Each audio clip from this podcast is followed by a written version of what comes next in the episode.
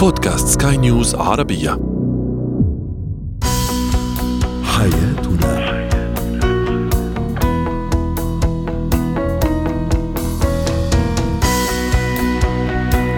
مستمعينا الكرام أهلا بكم معنا إلى حياتنا فضاؤكم اليومي الذي يعنى بشؤون الأسرة وباقي الشؤون الحياتية الأخرى والذي يمكنكم الاستماع إليه عبر منصة سكاي نيوز عربيه dot com slash podcast وباقي منصات سكاي نيوز العربيه الأخرى. معي أنا أمال شاب نتحدث اليوم عن التحديات التي تواجهها الفتاة المرتبطة جدا بوالدها وبأبيها والمقبلة في نفس الوقت على الزواج أيضا. متى وكيف أستخدم الكمادات الساخنة والباردة مع الطفل. وأخيرا اتيكيت التصرف في الأماكن العامة. هو وهي.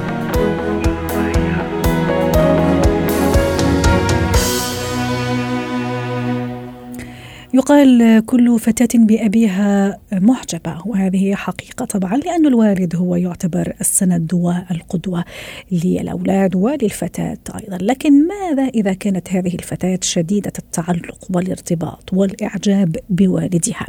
كيف سيؤثر هذا أولا على اختيارها لشريك حياتها ثم مع أو في حياتها الزوجية؟ للحديث عن هذا الموضوع حتنضم إلينا عبر الهاتف من القاهرة دكتورة أميرة الفيشاوي الاستشارية النفسية والأسرية. يسعد أوقاتك دكتورة أميرة. أنا شديدة التعلق بوالدي ومعجبة به بشكل كبير جدا. هل يؤثر هذا بشكل أو بآخر عند اختياري لشريك الحياة؟ أهلا وسهلا بحضرتك صباح الخير. آه الحقيقة إن فعلا الفتاة دائمه التعلق بالوالد لأن هي دايما بترى فيه المبادئ الأخلاق آه الحماية. الحماية. يعني دايما آه دايما بنقول إن الجنس بيرتبط بالجنس الآخر. يعني لو كانت فتاة بترتبط بالوالد لو كانت الوالدة فهي بترتبط بابنها.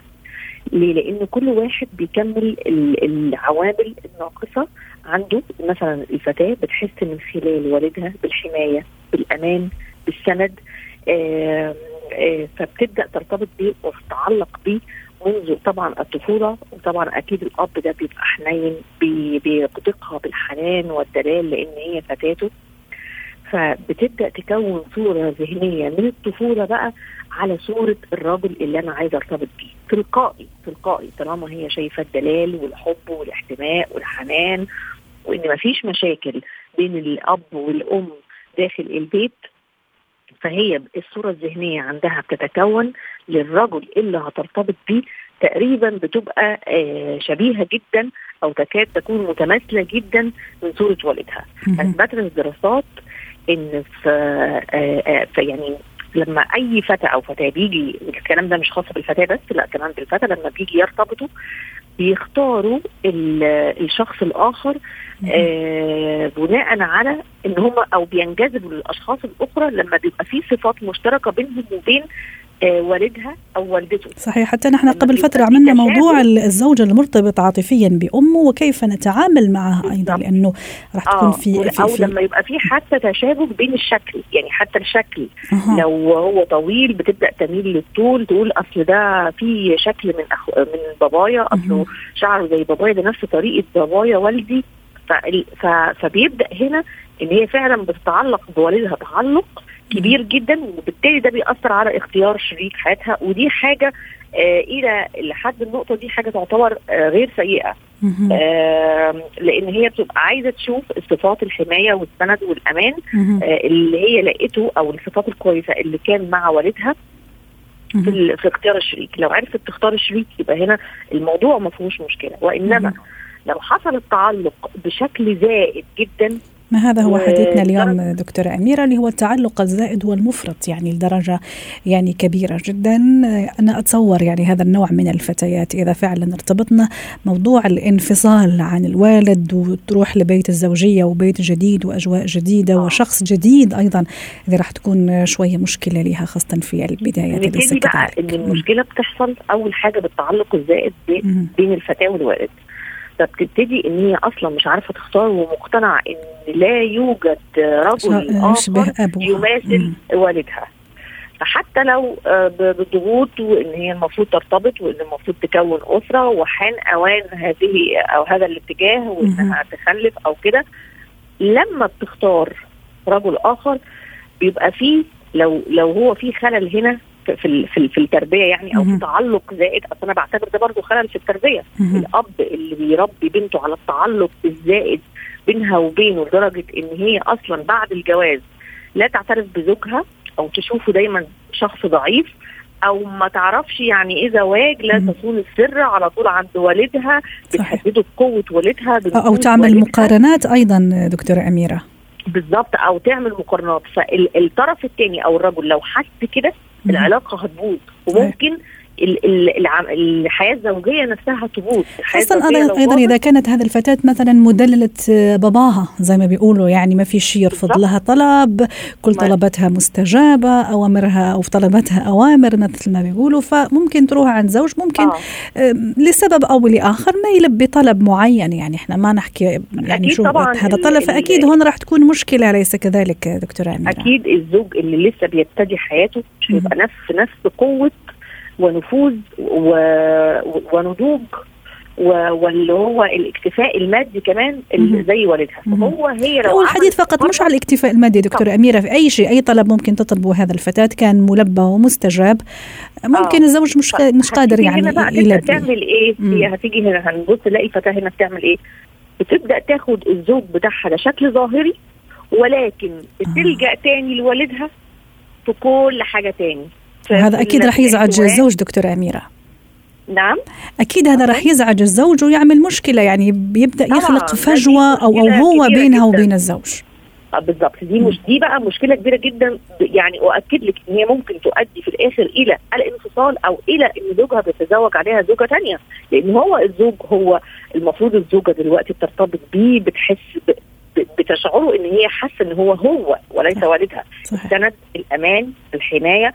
بتعيش على قد الإمكانيات حتى لو كانت إمكانياته لا تعادل إمكانيات والدها وهي. دي التربية السليمة اللي المفروض الوالد يربي من الفتاة بتاعته. آه، على هذه الأسس المفروض هو بيعدها للحياة الزوجية. مش بيع... هو مش بيديها الرفاهية الكاملة قوي حتى هو لو في إيديه أو الدلال الزائد مهم. لدرجة إن هي فيما بعد حياتها المستقبلية تدمر. جميل. ف... في بعض الفتيات أيضا دكتورة أميرة ما أعرف اذا إذا هذه مثلا حصلت معك في العيادة إنه آه، تحديدا هذا النوع من الفتيات اللي شديدات ال- الارتباط والتعلق بالوالد آه، ممكن تبحث على زوج كبير في السن حتى تكون هذه المقاربة بينه وبين أبوها مثلا أو يذكرها به خاصة مثلا إذا كان الأب آه مش موجود هو هقول لحضرتك. آم، دايما بقى لما البنت بتفتقد إحنا هنقول بقى بتفتقد الوالد إن هو مثلا مش موجود معاها نتيجة لانفصال مم. أو إن هو شخصية عنيفة العكس بقى مش مم. بيديها أي حقوق أو أي احتواء أو أي سند ممكن ما بيصرفش عليها ممكن مسافر مثلا فترات طويلة وسايبهم. هنا في النقطة دي الفتاة بتشعر بالافتقاد من الوالد وبالتالي عند اختيارها للزواج بتلجأ إنها تختار أب آه يعني زوج. أب بديل. صح فوجود الوالد في حياة البنت لا ما يخليهاش إنها تختار أب بديل. هي بتكتفي بيه وبتبقى ممكن تبقى يعني عايزة تتزوج حتى بشكل ظاهري لو هو مديها الدلال الزائد. وتعتمد عليه هو في الآخر إنما افتقاد بقى الفتاة اثبتت الدراسات مهم. إن الفتيات اللي, اللي والدهم مختفي من حياتهم لسبب ما.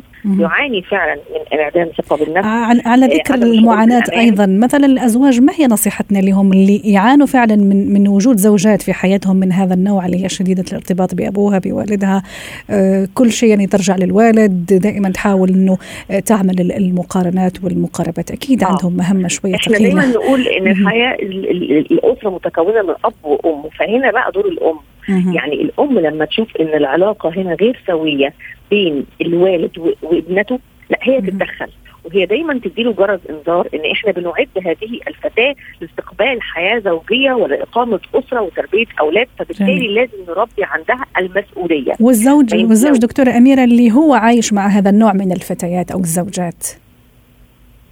آه عفوا مش فاهمة السؤال معلش تاني أنا كنت أقصد الزوج الزوج اللي عايش مع هذا الفتاة اللي متعلقة كثير بأبوها أكيد عنده مسؤولية ومهمة كبيرة حتى يحاول أنه طبعا يفك طبعا هذا طبعا الارتباط آه. الروحي إذا صح التعبير آه، ال- ال- الزايد عن اللزوم بينها وبين الوالد إحنا مش عايزين شخصية الوالد تمحو شخصية الزوج لأن. الزوج في الآخر هو لما بيشوف الوالد بهذه القوة وهذه القدرة على الدلائل الزائد ايا كان الدلائل المعنوي هو بينسحب تدريجيا من حياة الفتاة.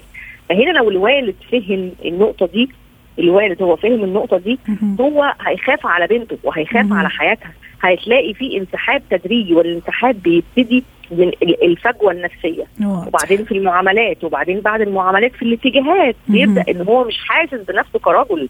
المفروض هنا الأب والأم بيعدوا البنت أو الفتاة للحياة السليمة علشان نبقى مطمنين عليها بعد كده مع زوجها. لأن في الأول وفي الآخر الوالد ربنا يديله الصحة أو الوالدة هم طبعا مش دايمين لها طول العمر.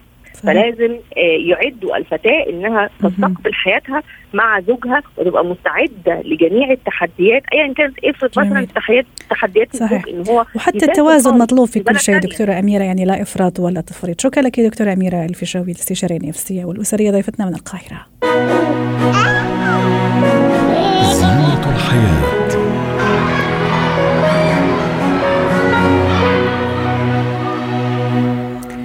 اليوم سنتحدث عن استخدام الكمادات الساخنة والباردة طبعا في معالجة الأطفال كيف ومتى وما هي دواعي الاستعمال. طبعا أكيد الطفل يتعرض خلال فترة الطفولة لكثير من الحوادث مثلا الحروق الالتواءات الجروح ممكن ارتفاع طفيف في درجة الحرارة وما إلى ذلك. كيف أستخدم؟ حسب المرض وحسب العرض الصحي هذه الكمادات. للحديث عن هذا الموضوع ينضم إلينا عبر الهاتف دكتور سامح عبد العظيم اختصاصي طب الأطفال يسعد أوقاتك دكتور سامح. نبتدي بالكمادات الباردة. إيش رأيك؟ متى وما هي دواعي استعمال الكمادات الباردة؟ أهلا وسهلا بيكي واهلا وسهلا وسهلا بالسادة المستمعين.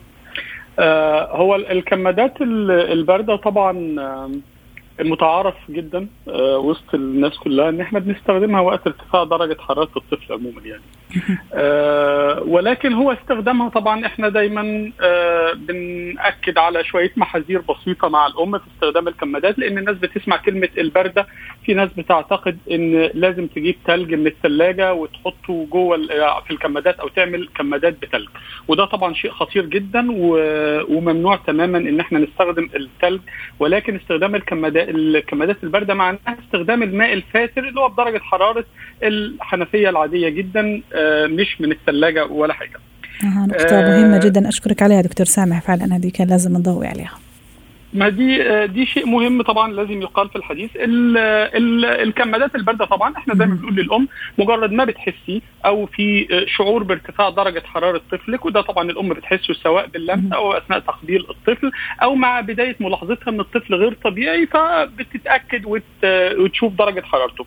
درجة الحرارة الطبيعية للطفل طبعا من 36 ونص ل 37 ونص. أي ارتفاع فوق درجة حرارة ال 37 ونص بنعتبرها ارتفاع في درجة الحرارة.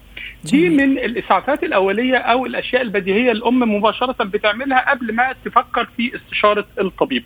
إن مجرد ما حست إن درجة حرارة طفلها زادت بتبدأ تقيس درجة الحرارة، بعد كده مباشرة إذا لقت درجة الحرارة عالية بتبدأ تستخدم الكمادات الباردة اللي هي من الماء آه الجاري من الحنفية مباشرة. دكتور سامح الكمادات أحطها على جبينه أو جبهته ولا أحيانا في في البعض يحطها في الرقبة مثلا.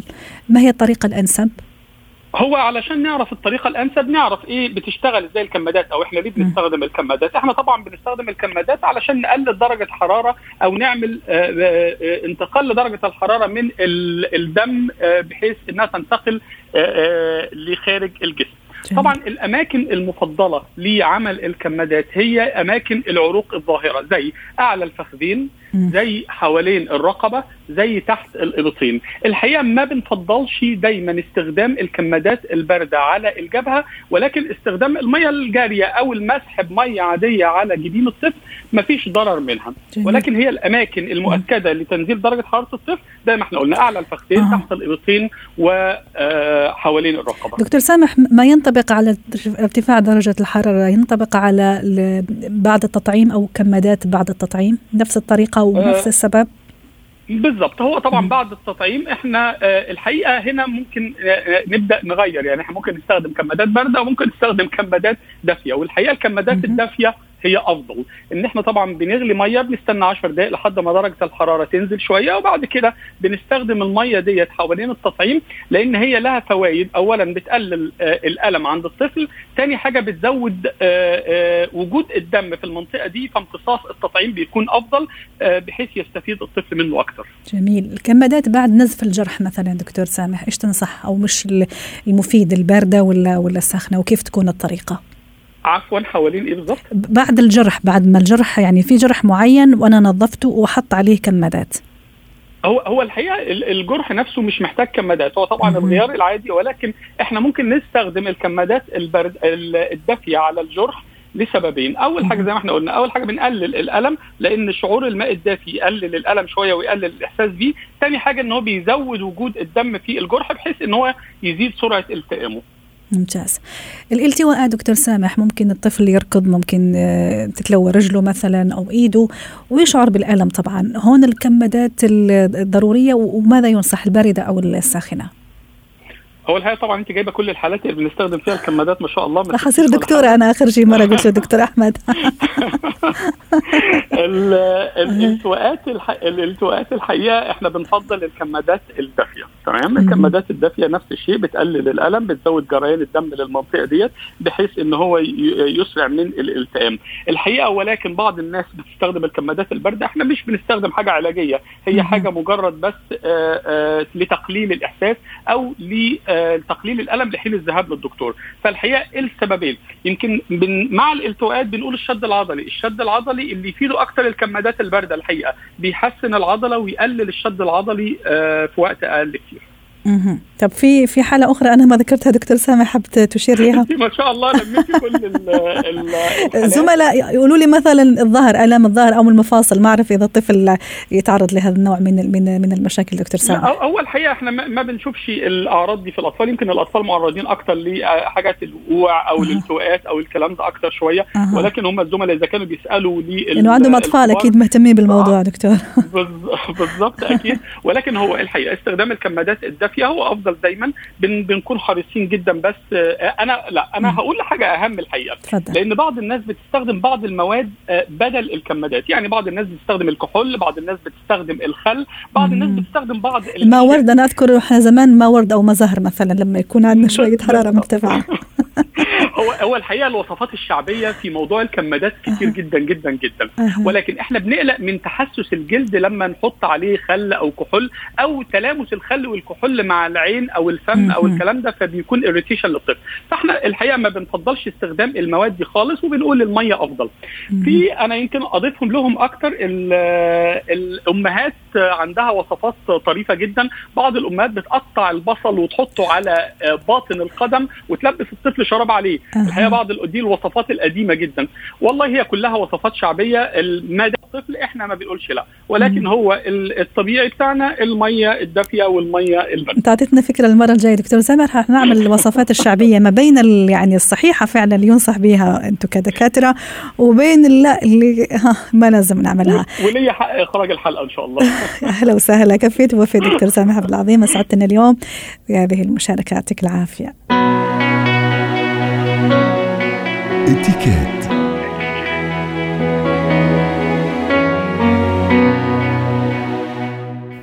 اليوم في فقرة الاتيكيت سنتحدث عن كيفية التصرف في الأماكن العامة وما أكثر هذه الأماكن. الحديث عن هذا الموضوع تنضم إلينا عبر الهاتف من القاهرة. سلوى عفيفي سعد أوقاتك. سادة سلوى أتمنى أنك تكوني بخير وبصحة وعافية. اليوم سنتحدث عن عدد من الأماكن العامة اللي ممكن يتواجد فيها أي شخص والاتيكيت الذي لازم أو يجب أن يكون. خليني أبتدي معك مثلا بالمول أو المركز التجاري. ما هو الاتيكيت اللي لازم يكون وأحافظ عليه أنا في أي مركز تجاري كان؟ يسعد أوقاتك وأنا بخير الحمد لله يا رب أنتم كمان تكونوا بخير وشكرا على الاستضافة. آه طبعا إحنا نقول إنه الأماكن العامة هي عامة وخاصة يعني أنا أستخدمها وأنتم تستخدمونها أيضا. الإتيكيت طبعا هو اداب السلوك وحسن التصرف بلياقه ولباقه بدون جرح خصوصيات الآخرين ومراعاة مشاعرهم أيضا. آه هذا يعني يضيف إلينا آه أن نكون مقبولين اجتماعيا صورتنا تكون جميلة أمام الآخرين وأيضا نكون أكثر ثقة آه يعني ثقة بأنفسنا حتى لا نحرج. في البداية أنا أود أن أقول قبل التصرف لابد أن يكون همداني ومظهري لائق. لكل مقام مقال ولكل مقام لباس أيضا.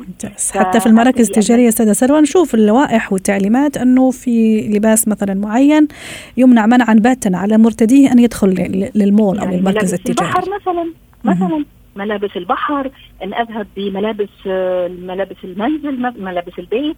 يعني شوفي حتى لو أنا نازل آه، أجيب شغلة من السيارة مثلا لابد أن أحط احتمال إنه يمكن أقابل شخص. ففي الأماكن العامة هذه مثل المول مثلا هو مكان جميل والمفروض إنه إحنا آه، يعني نراعي آه، الأنظمة في كل مكان ونراعي نظافة المكان حتى نحن نستمتع به في الزيارة الأخرى أيضا. جميل. في المول مثلا لابد الدخول من أماكن الدخول. أحيانا في بعض المولات آه، يمنع مثلا دخول الشباب لوحدهم مثلا إلا يكون أماكن للعائلات أو الأسر أو معاه مثلا خطيبته أو زوجته أو كذا.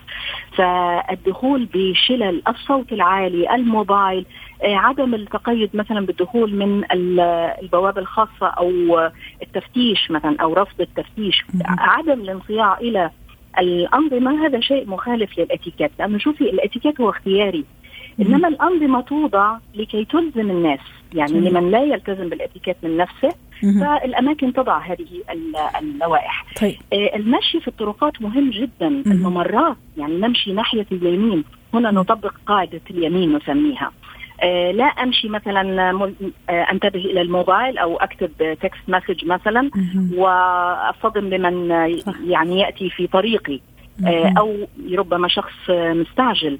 صعود السلم مثلا أو أو المصعد. هذا أيضا له اتيكيت. نراعي الأماكن اللي ندخل منها أماكن الدخول أماكن الخروج. كل هذه عدد أيضا عدد الأشخاص الموجودين في المصعد. أحيانا نحن نشوف أربع خمس أشخاص وهذا الحد ال maximum لكن الناس لا تصر إنه تدخل ممكن معها أولادها ممكن معها عربة التسوق وهذا تزعج ال...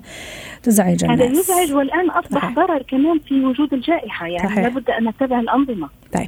إيش رأيك نروح أيضا للإتيكيت الوسائل النقل العام اللي هي القطار نعم. الباص مثلا سيارة أجرة؟ أكيد إلا ما في أصول وإتيكيت لازم إحنا نكون عارفينها ونتبعها. صحيح شوفي أنا أشيد بدولة الإمارات الحقيقة مش عشان بكلمكم حقيقة أنا أستمتع لأنه حاليا في التاكسي في المترو في القطار يضع إنه آه هذا المكان مراقب بكاميرات المراقبة صح ولا لا؟ صحيح. وهناك غرامة على من يأكل أو يشرب أو يمضغ العلكه مثلا في هذه الأماكن، حتى التاكسي أصبح يقول لك هذا المكان مراقب أو هذا السيارة هذه السيارة مراقبة بذلك، ليه؟ لأنه أنا ربما يركب الراكب الآخر التالي بعدي مثلا. آه، ربما أنا أترك المكان غير نظيف. فهذا يعني شيء يسيء كمان إلى الشركة. فدائما نقول اترك المكان أفضل مما كان. آه لابد هنا أن دائما أكون يعني آه مرتبة أوقاتي يعني أحرص على أماكن عفوا أوقات الركوب مثلا إذا كان قطار أو مترو. آه لابد أن أحافظ على رصيد مثلا في تذكرتي. أو أعرف أماكن الدخول والخروج منها. وأعرف كيف طريقة الدفع هل كاش أو مثلا ممكن بالبطاقة؟ طبعاً. ممكن هذه تلبك تلبكني أنا ضيع لي وقتي وأيضا بالنسبة للسائق أتحدث عن سائق التاكسي هون مثلا. الموبايل أيضا إيش رأيك أستاذة سلوى؟ إنه في كثير من الناس مثلا يستغلوا فترة وجودهم في التاكسي أو في نعم. الترين نعم. حتى يعمل اتصالات وهذا شيء طبيعي طبعا لكن الصوت أنا أنا اللي أقصده أستاذة سلوى. ممكن كل الناس راح تعرف على أي مشكلة راح يحكي هذا العام يحكي هذا الشخص. ربما أنا أحكي على موضوع خاص بشركة مثلا بشغلي مثلا أو بعملي. صحيح. ربما الناس تفهم. لابد إذا فعلا هذا الوقت آه، أخصصه للمواصلات ومثلا عمل مكالماتي الهاتفية لابد أن أخفض الصوت بحيث أراعي الحيز. يعني في ناس تتقن هذا هذه المهارة. يعني المهارة فعلا إنه أتحدث بحيث إنه الشخص اللي داخل التليفون هو بس الذي يسمعني. صحيح. الآخرين ليسوا من يعني حتى هم ممكن أسبب لهم إزعاج إنه يسمعوا قصصي أو يسمعوا مشاكلي أو أو الصراخ أو إني أنا مثلا امشي واتخانق مع شخص مثلا في التليفون أو اعنفه فهذا ممكن أحيانا يكونوا معي الأولاد أيضا ممكن أنا أعصابي ممكن تفلت ممكن أصرخ عليهم في مكان عام أو في باص أو في أي وسيلة من وسائل المواصلات ما دام عم نحكي على هالنقطه نروح على تفضلي إيه في في دقيقة عم يقولوا لي حتى نختم. إيه، أماكن الاستجمام مثلا الصالون إيه، أماكن السبا وما إلى ذلك. حتى نختم آه. باختصار. بعرف إنه هذه مهمة صعبة في دقيقة. هو مكان للمتعة ولكن أيضا لابد أن لا يعني لا أفسد متعة الآخرين. شوفي أنا مما يضايقني التدخين مثلا. يعني كثير من السيدات يحبون مثلا وهي قاعدة تعمل شعرها مثلا إنه تدخن سجاير. بس هذا يعني فعلا يضايق.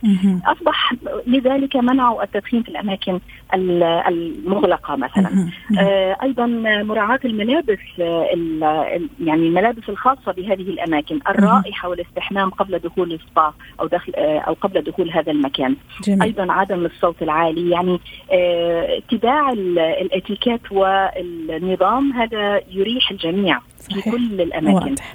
شكرا لك أستاذة سروه عفيفي أسعدتنا اليوم بهذه المشاركة. يعطيك العافية. كنت معنا من القاهرة. ختام حياتنا. شكرا لكم وعلى اللقاء.